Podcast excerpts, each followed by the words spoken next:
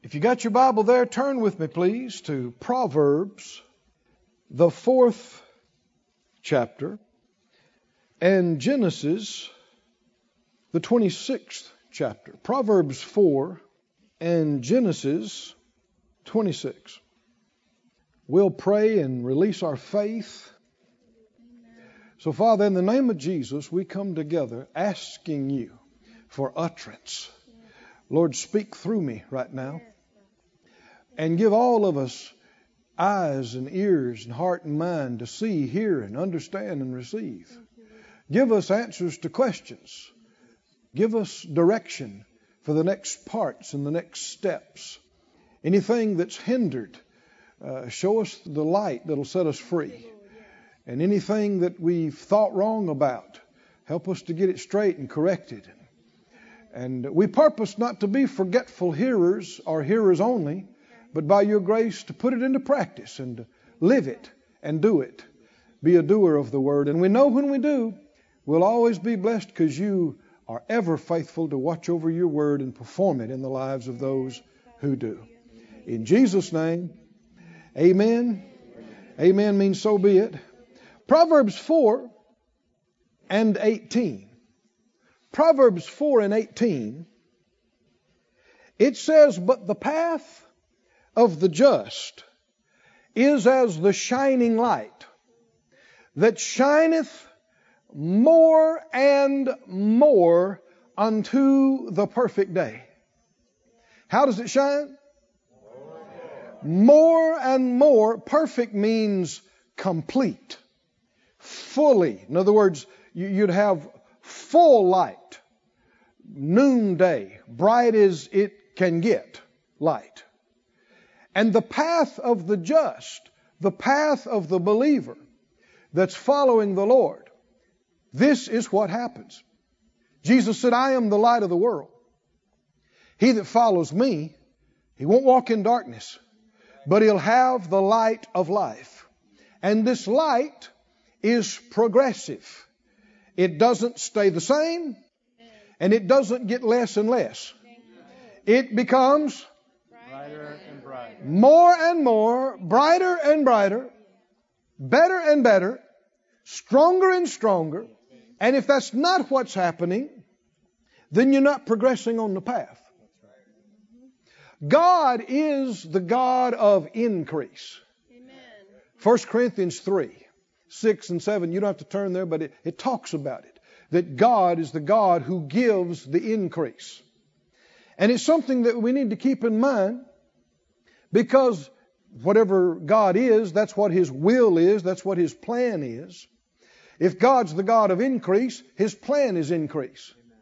His will is increase, which is not the same as decrease and not the same as staying the same. Is it? Said out loud, My God, My God is the God, is the God of increase. of increase. Increase means what? More, more and more.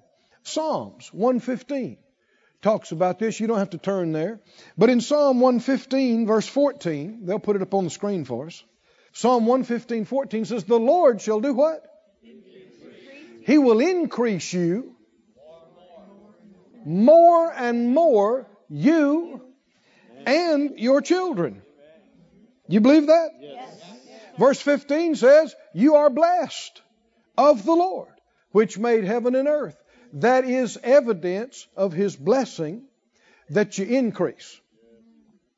In every way, you increase in light. You increase in your walk with Him. You increase in your peace and your love and your joy. You increase in your success. You increase in your abundance. You increase in your relationships. Hmm? Increase in every good thing is always His will. Decrease is not His will. I'm talking about in good things. Decrease or just staying the same. Said out loud, His will, His will is always, is always more and more. more and more. Increase. Increase. Thank you, Lord. In Genesis 26, I want you to notice this about a man that God increased. In Genesis 26, down about verse 12, Isaac was in a place that was experiencing a severe economic downturn.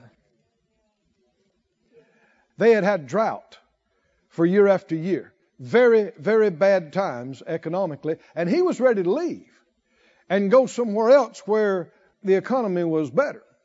And the Lord told him to stay right where he was. And he had enough faith to do it. And he sowed in that land. Mm-hmm. He invested in that place that was so economically depressed. And he received in the same year mm-hmm. a hundredfold. And the Lord blessed him. How many believe it pays to go where the Lord sends you and then to stay where He sends you? The Lord gave us this phrase years ago go where you sent and stay where you stationed. Now, in verse uh, 13, the man waxed great and went forward and grew until he became very great.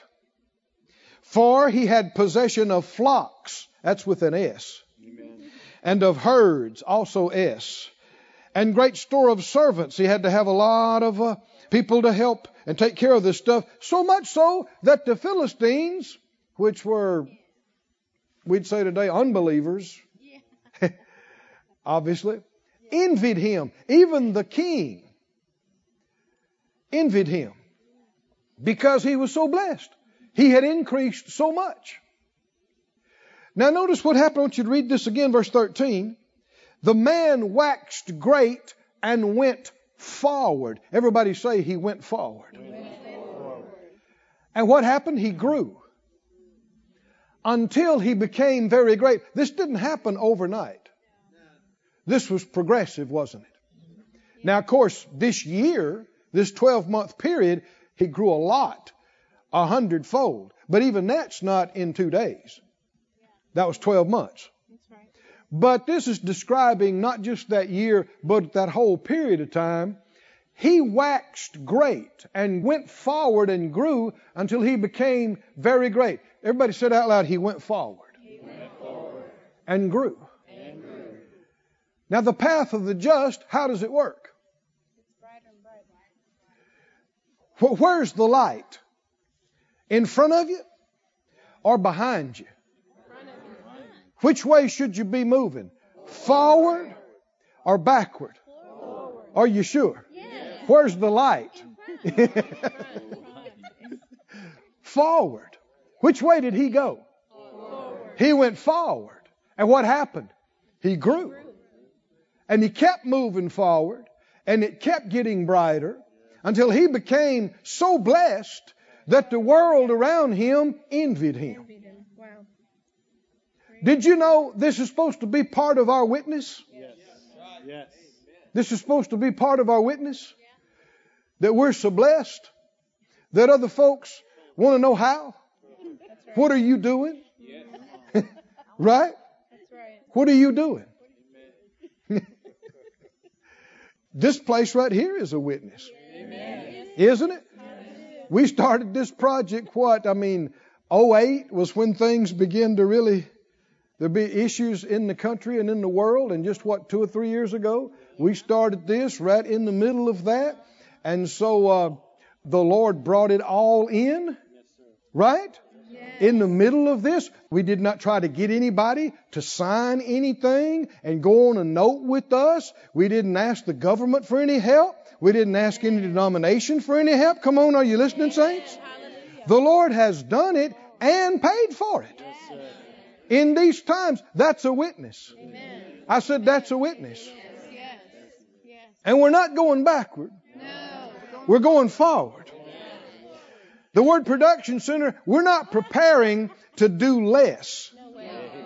Are we? We're not preparing to just maintain.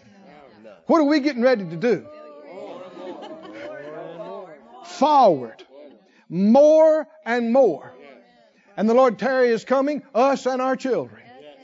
Right? The Lord Terry's is coming past your life. What about your children? Should they just try to maintain where you got to? Or should they go? They should go forward and wax great. Right? wax greater and increase. It's the plan of God. Yes, sir. It's the will of God. Somebody say, Thank you, Lord. Wonder what the enemy is of moving forward. Could anybody begin to think what that might be? In Jeremiah 7, just put this up on the screen for us. Jeremiah 7 and 23.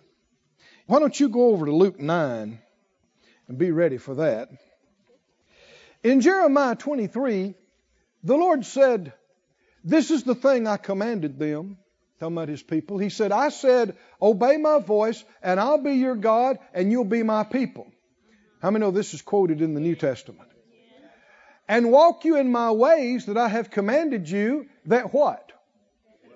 It may be well with you. It's always the plan of God for things to go well with you. I know people preach other stuff, but it's not the Bible. Verse 24. But they hearkened not, nor inclined their ear, but walked in the counsels and in the imaginations of their evil heart, and they went what? They went backward and not forward. This has always been the problem. That folks won't listen. Hard headed.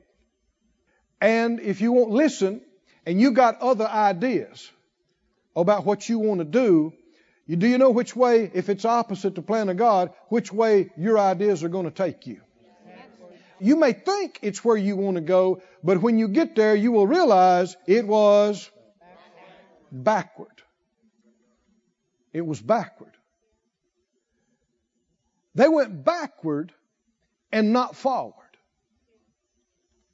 Somebody say backward and not forward. Is that you? What are you going to do? Forward and not backward. Say it out loud. I'm going forward, not backward. Now, if that's true, you're going to have to do things very differently than millions of people are doing it. It's not just automatic. It'll take some decision and it'll take a commitment to God's ways for that to come to pass. In Luke 9, let's get this in mind. Luke 9, near the end of the chapter here, Jesus is ministering and people are coming to follow him. At one point, huge numbers of people followed him. And then there came some times when a bunch of them stopped following him. And at this point, people were really accumulating. And uh, different ones were telling him, I'm going to follow you. But then they would give qualifiers. and he revealed that as a problem. Down about verse 59, I guess it is. He said to another, Follow me. And the person said, Let me first go and bury my father. Sounds like a reasonable request, doesn't it? What did Jesus say? Let the dead bury their dead. There'll always be people that don't care a thing about God and they don't care anything about the kingdom of God or the gospel. Let them take care of all that dead stuff. you come, you preach the kingdom of God. Other accounts talk about, he said, follow me. Verse uh, 61, another one said, I will follow you. But, conditions. This doesn't work. Giving the Lord conditions is a bad idea. You're in no position to make conditions. Take a breath, everybody. How you like that? Do you know what's holding your, you to the chair and my feet to the ground? The Bible said all things are upheld by the word of his power. Not only did he create this everything, but he sustains us every millisecond. We don't need to make conditions. We just need to, right, to make commitments, not conditions. I know people do that kind of thing all the time. They say, well, now, God, if you'll do this, I'll do this. kind of like, let's make a deal. Yeah. That's a bad idea. He said, Lord, I will follow you, but let me first go and bid them farewell which are at home in my house. Now, let me read this from another translation. This is the complete Jewish Bible. Complete Jewish Bible. Another one said, I will follow you, sir, but first let me say goodbye to the people at home. And if you look at the, the rest of the passage here, you'll see they are saying it looking back home longingly. And they're saying it probably pitifully. I'll go. But just let me tell Mama and them bye one more time. and what did he say? What did he say? Bless your heart. You're just what I'm looking for. what did he say? he said, No one who puts his hand to the plow and what? And what? Keeps looking back is fit to serve in the kingdom of God. Now, a lot of folks don't seem to understand this, and you know why? Because God has been misrepresented in churches by pastors. Pastors have begged people to serve. And people have been unfaithful and sloppy, and maybe we will, and maybe we won't, and if I feel like it. And they said, Oh, that's okay, that's fine, just whatever you can, when you can, if you will. And the Lord is not that way. He's not that way.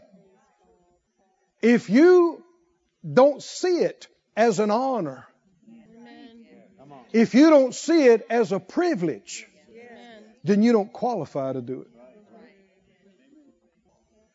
There's been a lot of mistakes that ministers and leaders have made in these areas, putting people in positions, and they're not dependable and not faithful, but because they were somebody in the community, or they had some money, or they had some acclaim in the world, some recognition. Mm-hmm. Do you know the Bible says don't put a novice Yeah, in a position, doesn't it? Let them first be proved. Yeah. Sometimes people think that you can't do without them. Yeah. And because of their talent and their skill. You know, I've had people that helped me before and, and they were just, they didn't respect the ministry enough. Uh, I had a guy that, played with us some, one time uh, musically and very outstanding musician. But he's just late. Every time he shows up five minutes late, he shows up 10 minutes late, he shows up 15 minutes late. It happened uh, three times. And I told him, I said, uh, You do this again, I'm not going to be able to use you. He looked at me shocked, like, Don't you know who I am? He just was shocked that I'd even bring that up to him. And I said, Your talent alone does not qualify you. God looks at your heart. Is that right? And you're treating this like you've got more important things to do than this. This is a side issue for you. And it's not important to you. And you hear people talk about the church. People say this kind of stuff. Well, you know, that's good enough for the church. That's good. It's just church. Well, no, if you don't esteem it, you don't qualify. And can you see that's what this guy's doing? He's acting pitiful about it. And he's saying, I'll go. But I got to go back. Hug mama's neck one more time. What's he saying? Do you remember when uh, Elijah, by the direction of the Lord, found Elisha? And he threw his cloak over him, which was indicative that the call and anointing was to him. And he said, Well, let me go home and do something. He said, What did I do to you? Go. uh, you know, we had the privilege of uh, working at the Rhema Bible Training Center there in Oklahoma for years, and, and students, uh, people in training, young, young, inexperienced. And, and uh, as an instructor, if somebody decided to leave, one of us was to have an exit interview with them to find out why. Why are you leaving? And uh, Uh, I was one of the ones that, that had these, not as much as some of the other guys, but uh, some of the reasons were pitiful. People say, well, you know, why are you leaving? Well, one of them, they got mad because they couldn't park where they wanted to, and they had to walk too far, and it was damaging their shoes because they had to walk in the gravel lot. Now, never mind if they'd have just got up a little bit earlier, they could have got a good parking place. but they're always late and have to park in the back lot, and that was gravel. And so they're going to leave. What do you say to folks like that? Why? Because no matter how skilled they are at speaking or what kind of graces they might have, if it means this little to them, they don't qualify. If it's not important enough to them to go through a gravel lot, to have to get yourself up a little bit earlier. I had one guy look at me and I said, Well, why are you going? I mean, just a few months ago in orientation, I saw you waving your hands and shouting about God had called you and you're here training for the ministry and you're going to go win the world. And now, what changed? He said, I'm not eating very good, Brother Keith. I said, What do you mean? He said, Well, man, Mama's a great cook. And so we always have this every Tuesday. We'd always have this every Thursday. I've been eating those, what is it, ramen noodles for three months now. And uh, so I'm going home. What do you say to folks like that? They don't value it enough. Can you see this? And so what are they doing? They put their hand to the plow, but what are they doing? Oh man. Mama's pot roast. what time is it? It's seven o'clock. I could be having pot roast right now at Mama's house. yeah, and if that means more to you than the kingdom of God, you're not fit. According to Jesus. How many know you got to be willing to make some sacrifices? You you got to be willing for it to mess with your schedule. Right? If you can't let it inconvenience you, if, if it's never going to cost you anything, you don't value it. And if you don't value it, you don't qualify. That's not my idea, is it? What did the master say? No one who puts his hand to the plow and keeps looking back is fit to serve in the kingdom of God. What about the uh, path of the righteous? Brighter and brighter. Which way does it go? The light's in front of you. Right? We're following the master. Right? And it's supposed to get brighter and better and increase and stronger. Moving forward. Somebody say forward, forward. And in order to do that, you know what you got to do? Quit looking back. Somebody say quit looking back. Stop. Stop looking back. Can you see what this guy was doing? He's saying, I am ready to get a hold of the gospel plow and work in the kingdom of God with you, Jesus. But, Mama. And looking back longingly, uh-huh. Jesus said, would disqualify him. He's got to make up his mind what's important to him. And if something is valuable enough to you, you don't feel like the price is too high. He said the kingdom of God is like a man who finds a pearl of great price. And what does he do? He goes and sells everything that he has. And then he cries because he had to sell everything. Oh, no, no, he's happy about it. Why? Not that he had to sell everything, but that he is getting the pearl of great price. Right? And if you keep talking about what you're having to give up, you don't know how valuable this opportunity is. Do you? You're always griping about what you're having to sacrifice, what you're having to give up. You can wind up being disqualified. Jesus said you cannot be fit to work in the kingdom. Well, there's always challenges and things that you'll have to deal with in this world, but I tell you what, I, Phyllis and I, we feel like we are the most blessed people We talk about it all the time, how blessed we are. People said, Isn't it hard in the ministry? What are you talking about? It is so great to have the privilege to do anything. Anything. What did the psalmist say? I'd rather be a doorkeeper right in the house of the Lord than to dwell in the high rises, we'd say today, tents of wickedness. Anything to do with His things is much more honorable than the greatest honor in the world. Is it or not? But you have to see it that way to qualify. And if you don't see it that way, then you'll always be complaining about what it's costing you and about what you're having to give up and about what you're going through. Did you notice that word complaining?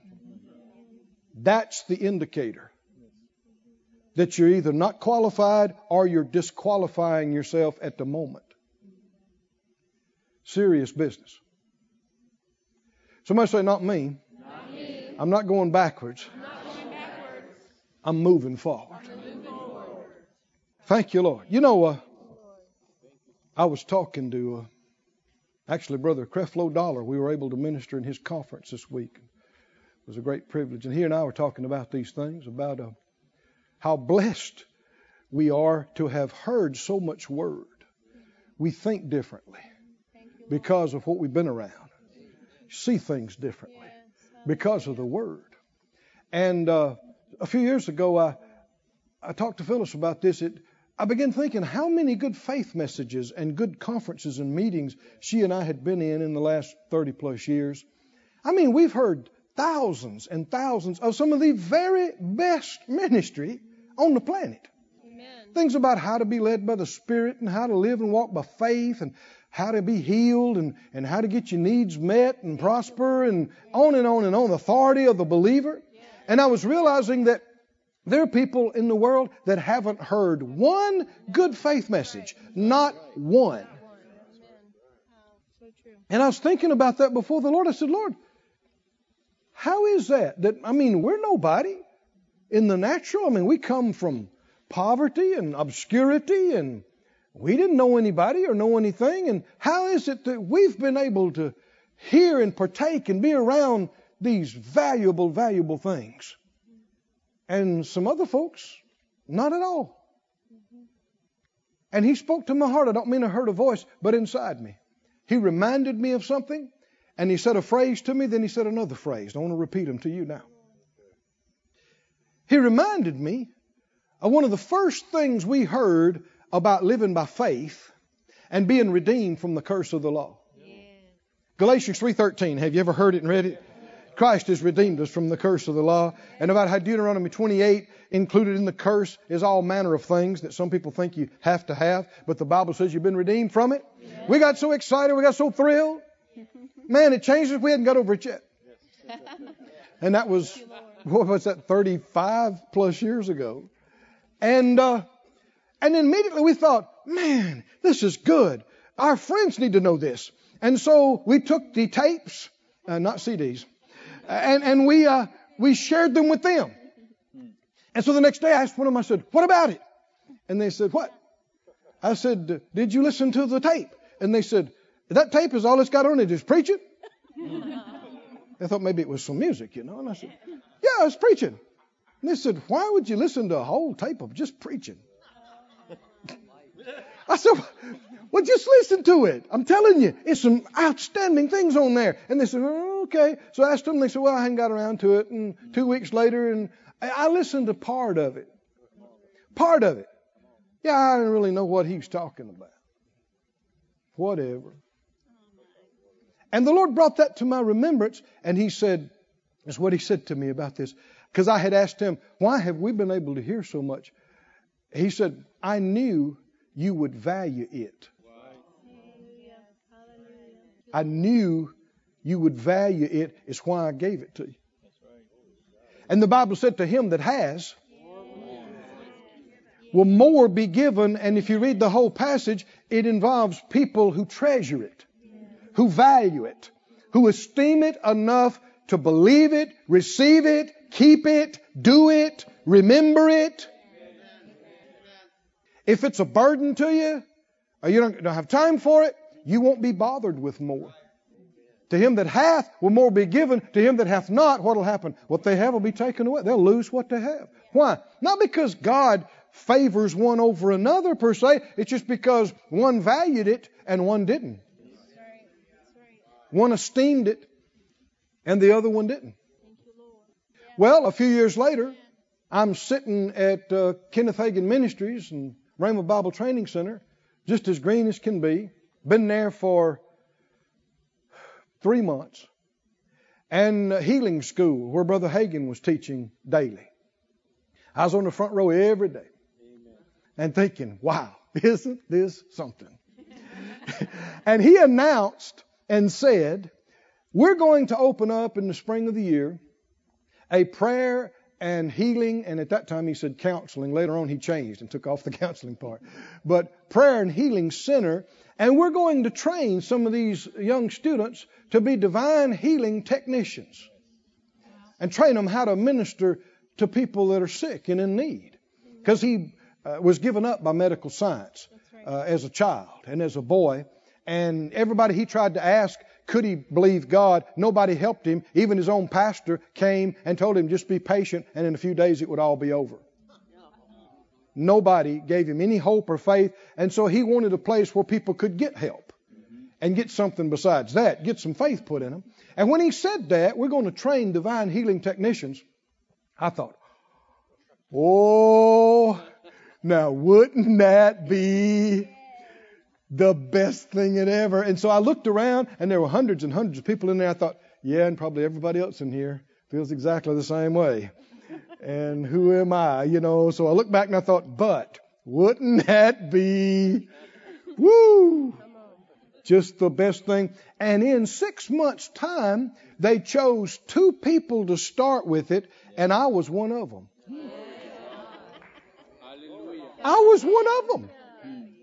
And was there for the next, involved in that part for the next 15 years. Such an awesome, rich time of my life. But later on, in fellowshipping with the Lord about something, I was reminded of that. And He said, He spoke to me about that. I remembered when He announced that and when I said to myself, not out loud, but I just said, Oh, wouldn't that be awesome? And I looked around and I said, Well, I guess everybody in here would like. He said, Everybody in there didn't feel the same way. Everybody in there didn't think it was the most awesome thing. I didn't realize that.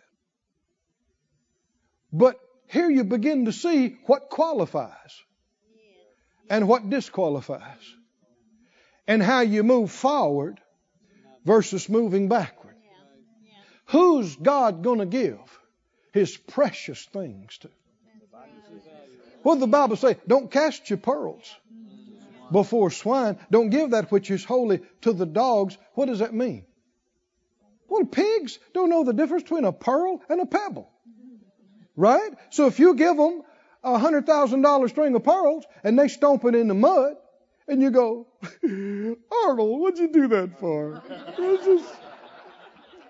Then you're just not very smart because you should have known Arnold has no appreciation at all for pearls. And I know maybe you'll think your dog is saved, but he will chew a Bible just as quick as the magazine, right? he does not discern between holy and not. So you shouldn't give him or them things of value because basically you don't give precious things to people who don't value them. That's what it means. That's how God Himself operates. Which is why when this guy's talking about following Him, but he looks back and goes, I sure hate to leave mom and them. He's saying, he that looks back is not fit for it. Mm-hmm. Why? Because how would you know you were fit for it? Be excited about it. Come on, how would you know you were fit? You would be thinking, you really going to take me? You going to take me? you going to let me be a part of this? You going to let me be a, bye mama. right? Love you, but I got to go. Right? You're not looking back. You're not longing. You're not feeling deprived. Why? Because you see the preciousness of it. You see the value of it.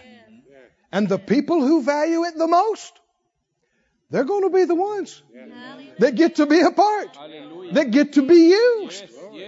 It's just the way it is. Somebody say, Glory to God. I'm moving forward, not backward. Hallelujah. Oh, somebody say, Glory to God. Glory to God. It is the greatest privilege to do anything for the Lord. Don't you feel that way? Anything. Because there's so much in this world, even though it might be a, a useful thing, it's so temporary. And so much of what people do down here, nobody will know about or care in a year, much less a hundred or ten thousand. But everything you do by faith in the kingdom is forever. Do you believe that, saints? It's forever. You'll be rewarded for it. People will remember it a million years from now. People will remember it. It will still matter. Boy, if that was real to us. I said, if that was real to us, we'd never drag our feet and act like it was too high a price, right? We'd never. We'd know better. We'd see things right. God's always had problems with his people. Did you know that? He's always had problems with his people wanting to go back instead of forward. You remember his first group that he delivered out of Egyptian bondage? Look at Exodus 14. Remind yourself of what happened with them. God has done amazing signs and wonders and brought the most powerful military might on the nation to its knees to bring his people out of bondage and servitude. They have been enslaved for four centuries. And God said, I'm bringing you out. And everything and everybody said, No way, no how, is never going to happen. And it did. Amen. Yeah. It took some doing. But here they are, leaving Egypt, headed for the promised land. Yes. Free men and women. Somebody say free. Free. Free. Free. free. And all of them's healed Amen. and got money in their pocket. Yes. Have you read this? Do you? The Bible said He brought them out with silver and with gold, and there was not one feeble person among their tribes. They are free and healed and got money. Feel good, have money, we'll travel. They're hitting the road. They're going somewhere. God said, I have picked out a place for you. It is primo.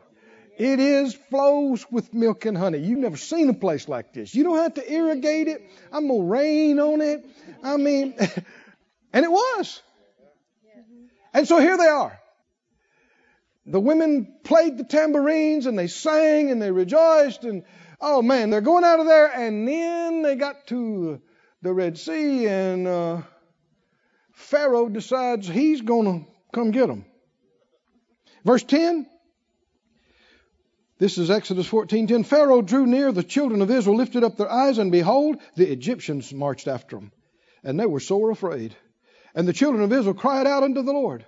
And they said to Moses, Because there were no graves in Egypt, have you taken us out away to die in the wilderness? We could have died over there. Not go through all this. Why have you dealt thus with us to carry us forth out of Egypt? Now, they haven't been out of Egypt hours. And what are they doing? They are looking back towards Egypt, aren't they? Keep reading. Now I'm going to get ahead of myself a little bit. But that's how it works. Years ago, Phyllis and I were uh, went by a car lot, and we're looking at a car, and the salesman came out, and he said, "Can I help you?" And we said, "Can you guess what we said?" We're just looking. he smiled and said, "That's how it starts." and when he said it, it went off in me. I thought that is exactly right. That's how it starts. Because whatever you look at, you long for. And whatever you long for, that's where you want to go. Are they looking back toward Egypt already? And looking toward it, what would that do to them? Make them long for it. What was that guy saying? I got to go back and tell mama and them. Bye. Mm-hmm. Well, is he looking back? Yes. Then what does that looking back make him want to do? Long for his folks, his people. And you keep doing that, what's it going to do? It's going to pull on you right. to go there, to go where you're looking, right. to go where you're longing for. It's going to pull you. And so uh, they said, Isn't this what we told you? We told you when we were in Egypt. We told you so. We said, Leave us alone and let us serve the Egyptians. Let us and our kids and great great grandkids be slaves forever. Really? It'd have been better for us to serve the Egyptians than to die in the wilderness. Yeah, but God never said anything about dying in the wilderness, Amen. has He? No. So where'd they get dying in the wilderness? The enemy fed this to them. Right? And of course, going back to Egypt looks better than dying in the wilderness. But God has said nothing about dying in the wilderness. Oh, is everybody awake? Learn how the enemy works. People say, well, oh, I know maybe not go back, but I mean, that's better than such and such. Yeah, but what you're afraid of is not the plan of God. How many believe God has something better than going back? Tell me what's better than going back? Going forward. right? How many believe forward in God's plan is better? It's better than where you are right now. It's better than where you've been. Does anybody have that much confidence that God is an exceeding abundantly good God above what you ask or thought? Is it? Yes. I believe it. I've experienced it.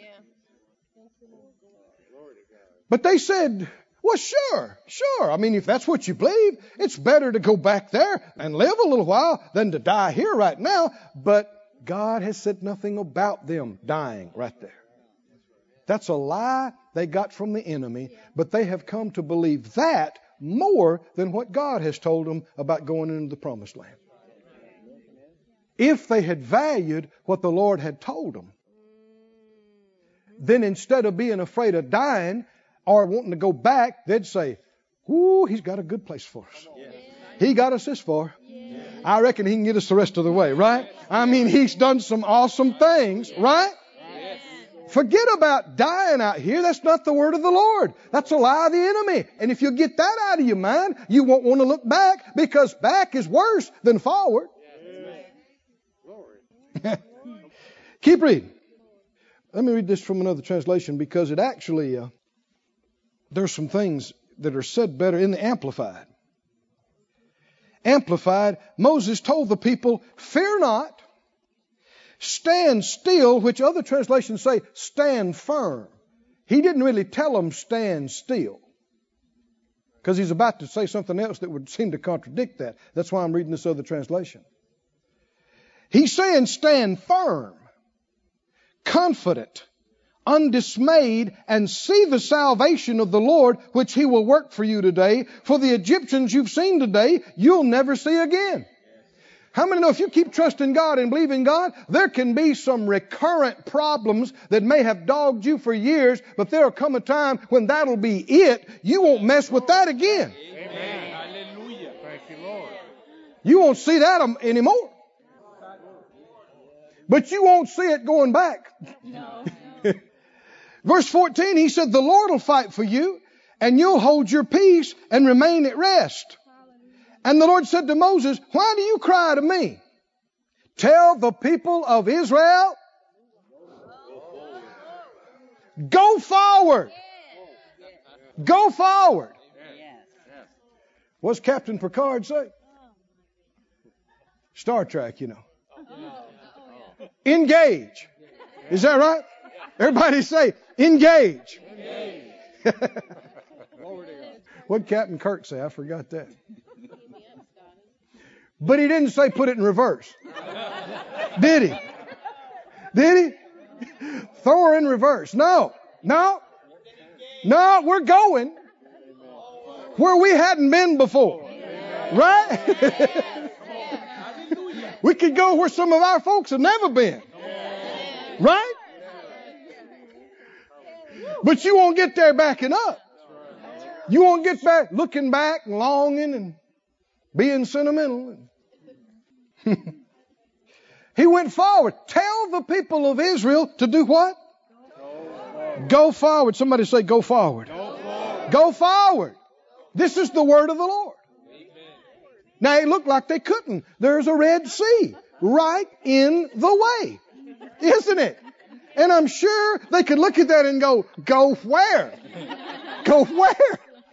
And here comes Pharaoh and his horses bearing down on the back of them, and you got the Red Sea in the front. You are in the proverbial between the rock and hard place.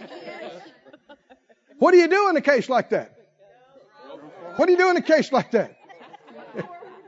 You don't go back and surrender. You don't go back and try to have peace talks. Come on, are you listening? You don't go back. Somebody say, You don't go back. You don't go back. You don't go back. You don't go back. What do you do? If you're going to have a victory, if you're going to have a miracle, there's only one way to get it, only one direction. You can find it. Go forward. Somebody say, Go forward. Go forward. Go forward. There'll be times you need to talk to yourself. All right? There will be times that you'll feel like I just I just don't know if I could do this today. I I don't know. You need to get yourself by the ear and say, "Hey, hey, the Lord has brought you too far, done too much for you, too many times, for you to start talking about this quitting stuff and." Far enough. I'm just going to stay where I am. Maybe I'll go back a little bit. No, no, no, no. You tell yourself, we are. We're moving ahead. We're going forward. Forward. Somebody say forward. I'm going, I'm going forward. I'm going forward. Going forward. And did you know that they did what he told them to do? He stretched out that rod. He said, Come on, we are going. And they thought, Where are we going? Forward. Do you know you don't have to know an address as long as it's forward? You don't have to see how as long as it's in the right direction. And glory to God, the wind began to blow and God caused that thing to stand up. What a mighty miracle. What a mighty miracle. And they were able to keep going forward till they got all the way through that thing and on the other side, and the Egyptians attempting it all perished. And they didn't have an Egyptian problem no more. The Egyptian problem didn't exist anymore. It was no longer a threat. Because they obeyed the word of the Lord and went forward. And it was so good that they learned that lesson because they never tried to go back again after that. I wish we could say that, but uh, go to Numbers 11. Go to Numbers 11. And we won't look at all of them, but we will see they did not get cured of their go backitis. did they? They did not. It was a chronic problem. It was a recurring sickness. In Numbers 11, verse 4, I'm reading the Amplified. The mixed multitude among them, the rabble who followed Israel from Egypt, began to lust greatly for familiar and dainty food. That's mama's pot roast. And the Israelites wept again and said, Who will give us some pot roast? You know how long it's been since I had some beef? I can't function like this. Now, notice mixed multitude. There were a bunch of people that decided to leave and go with them that were not Israelites. And they were the first to gripe and complain, too. How many know it matters who you hang around? Hmm? I said it matters who you hang around, and it matters who you listen to. Don't listen to your friends. Don't listen to your relatives, including your mama and your sister and your roommate that tells you how pitiful you are to feel for yourself, how hard your life is, and how hard it is for you to be a part of the church and they just don't appreciate you over there. It's taking too much of your time and, and you having to work too hard and, and baby, baby, listen, that is the devil. Yes, it is. Yes, it is. And they don't have enough realization to not yield to it right. and voice it to you. Mm-hmm. I know it's strong, but this is dangerous stuff. Because you get to listening to this stuff and you get to believing that you are not valued, that you're not appreciated, that you're abused, you're overworked, you're underpaid, underappreciated, and it's got to do with the things of God, you can get to the place where you no longer qualify. Because you value your comfort more than you do the privilege to do what you're doing. And the world's one thing, but we're talking about the kingdom. We're talking about the things of God. I don't care how much you love them. Do not listen. Do not let people fill your head with this stuff. Cut them off. Just cut them off. Say, hush. I am blessed to get to do what I'm doing. Yes. Yes. Yes. Yes. Yeah, but no buts. No buts. Change the subject. I remember I was with a group of, of ministers, this is some years ago, and we were riding somewhere and the car was full. And they were talking about how this one was underappreciated and that one was underpaid and this one was under this and this. And that's not my job to correct everybody, so I'm just being quiet. Finally, they asked me, which was a mistake. They said, well, Brother Keith, what do you think about it? I thought, how do I say here, Lord? I said, I think it's the greatest privilege of my life that I get to do this. Amen. I think I'd pay these folks sometimes for them to just listen. Thank you, Lord. They didn't say another word about it the rest, the rest of the way. They were like, oh, okay. Brother Keith's going to be holier than that. No, that's just how I feel. That's the way I, I look at it. Which means I'm not going through day to day feeling like I'm deprived, like somebody owes me something. It keeps me happy. I said it keeps me happy.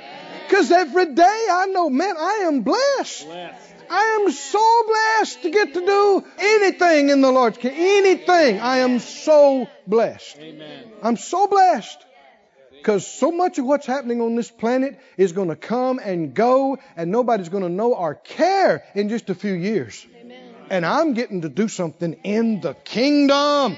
In the kingdom that lasts forever.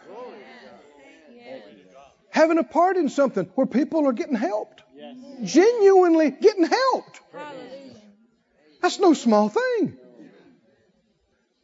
It's very foolish to feel denied or deprived. But these folks, they said, Who's going to give us meat to eat? Verse 5. We remember. we remember the, actually, if you look at the language, it's free fish. Fish we ate freely or for free. They sitting around saying, You remember all them fish? what I wouldn't give for a plate full of fish right now. Mm, mm, mm. I can taste. You remember that place across the street? you know, Flo's Fish House. That woman knows how to make a hush puppy. I'm telling you, we hadn't seen fish out here. See, there's no no grocery stores in the desert. The other one said, "How about a cucumber?" Oh, don't start. Don't start. A cucumber. How about those Egyptian watermelons? Watermelon. Of course, they're in the desert. Can you picture it? They're in the desert. Ice cold. Watermelon. Oh, Hush.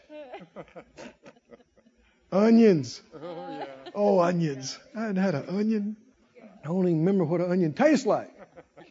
What are they doing? Come on, help me out. What are they doing? What are they doing? Want to go back? They're back. Now, did they do this more than one time? Oh, yes. Have you read the scriptures enough to know they did this repeatedly? What they do repeatedly? Looking back, longing to go back to Egypt. Now, what are they wanting to go back to?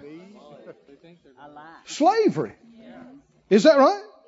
I mean, in the uh, Nehemiah 9, just put it up on the screen, you hold your place, you got. Nehemiah 9 17 said they refused to obey.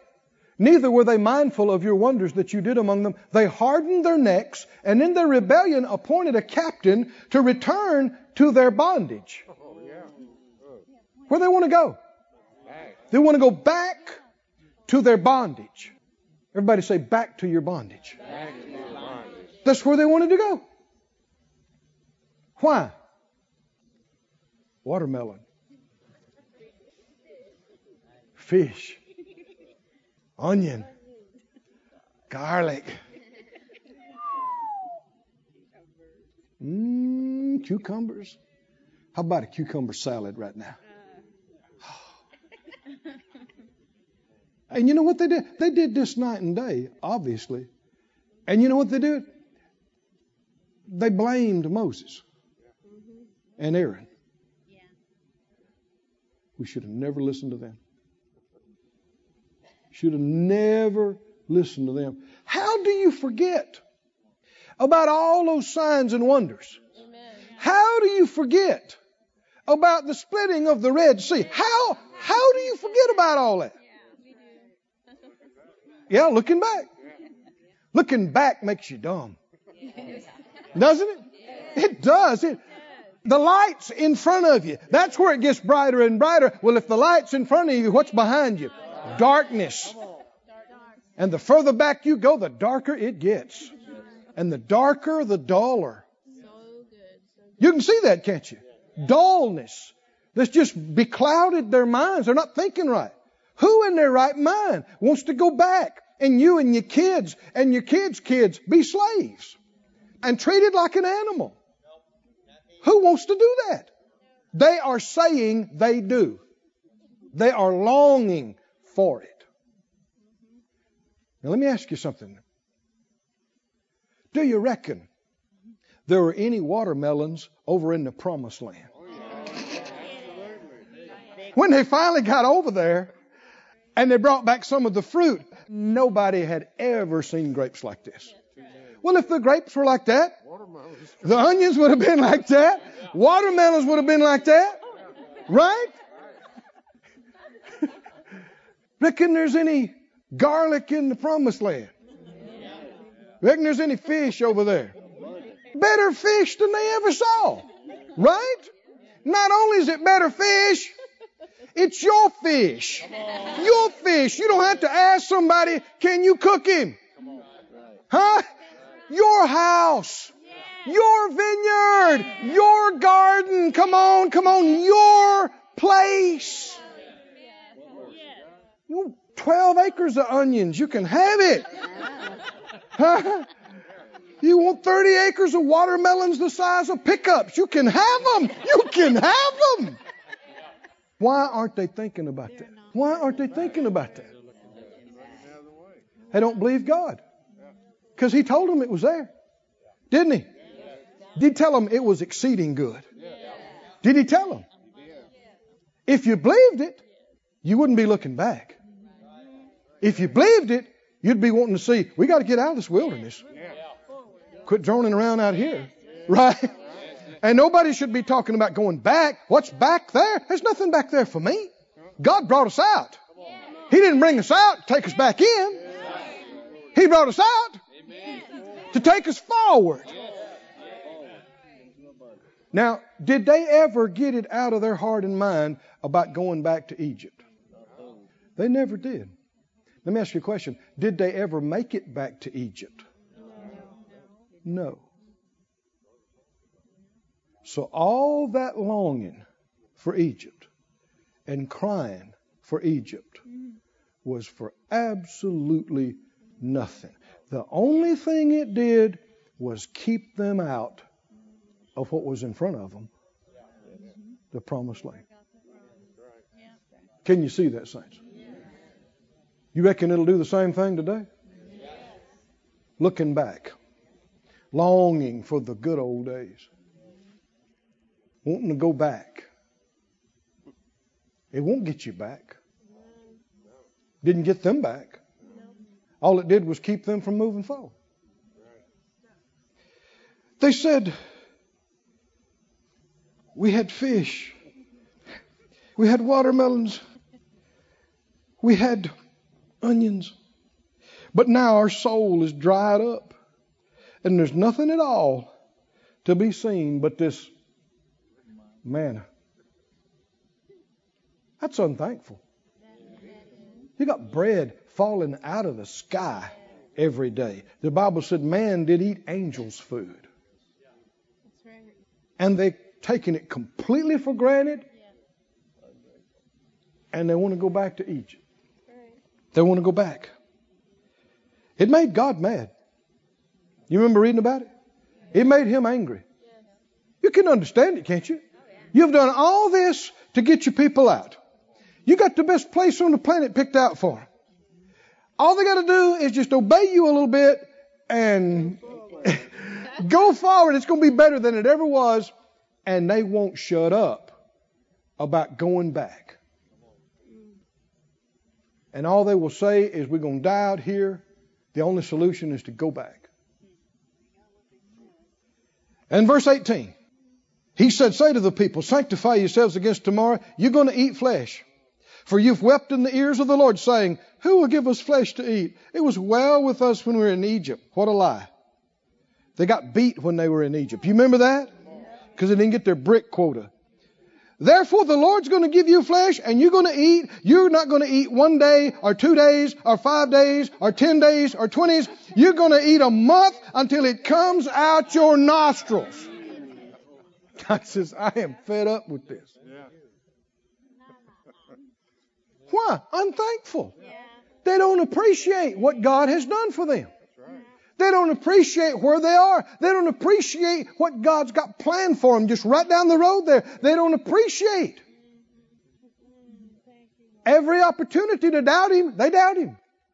Every opportunity to quit, they say, I want to go back.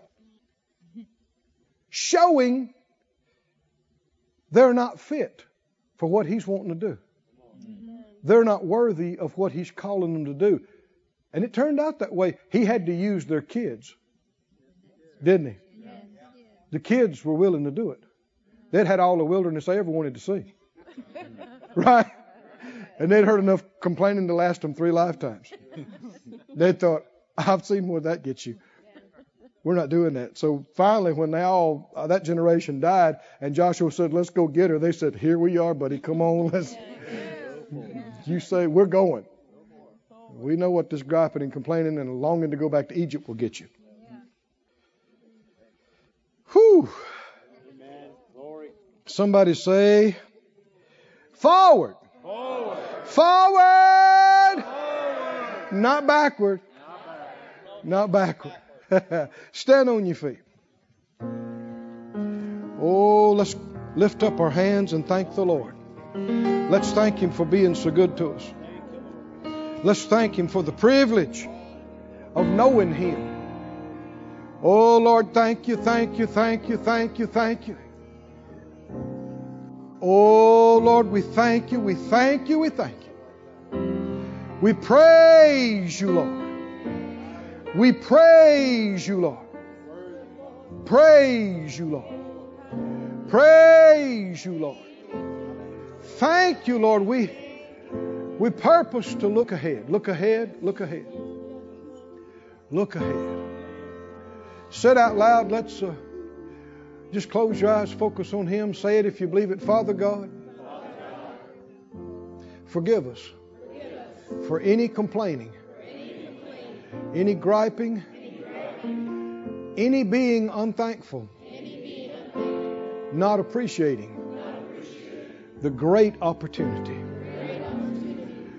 the eternal honor to do anything for you and with you. There's nothing behind us that I want to go back to. I believe the best is in front. And I'm looking forward to what's ahead. I'm looking forward to the rest of your plan. It is good. It is exceeding abundantly above what we've asked, what we've thought, and you are well able to bring it to pass. Oh, thank you, Lord. Go ahead, guys. This ministry has been brought to you today free of charge by the partners of Moore Life Ministries and Faith Life Church.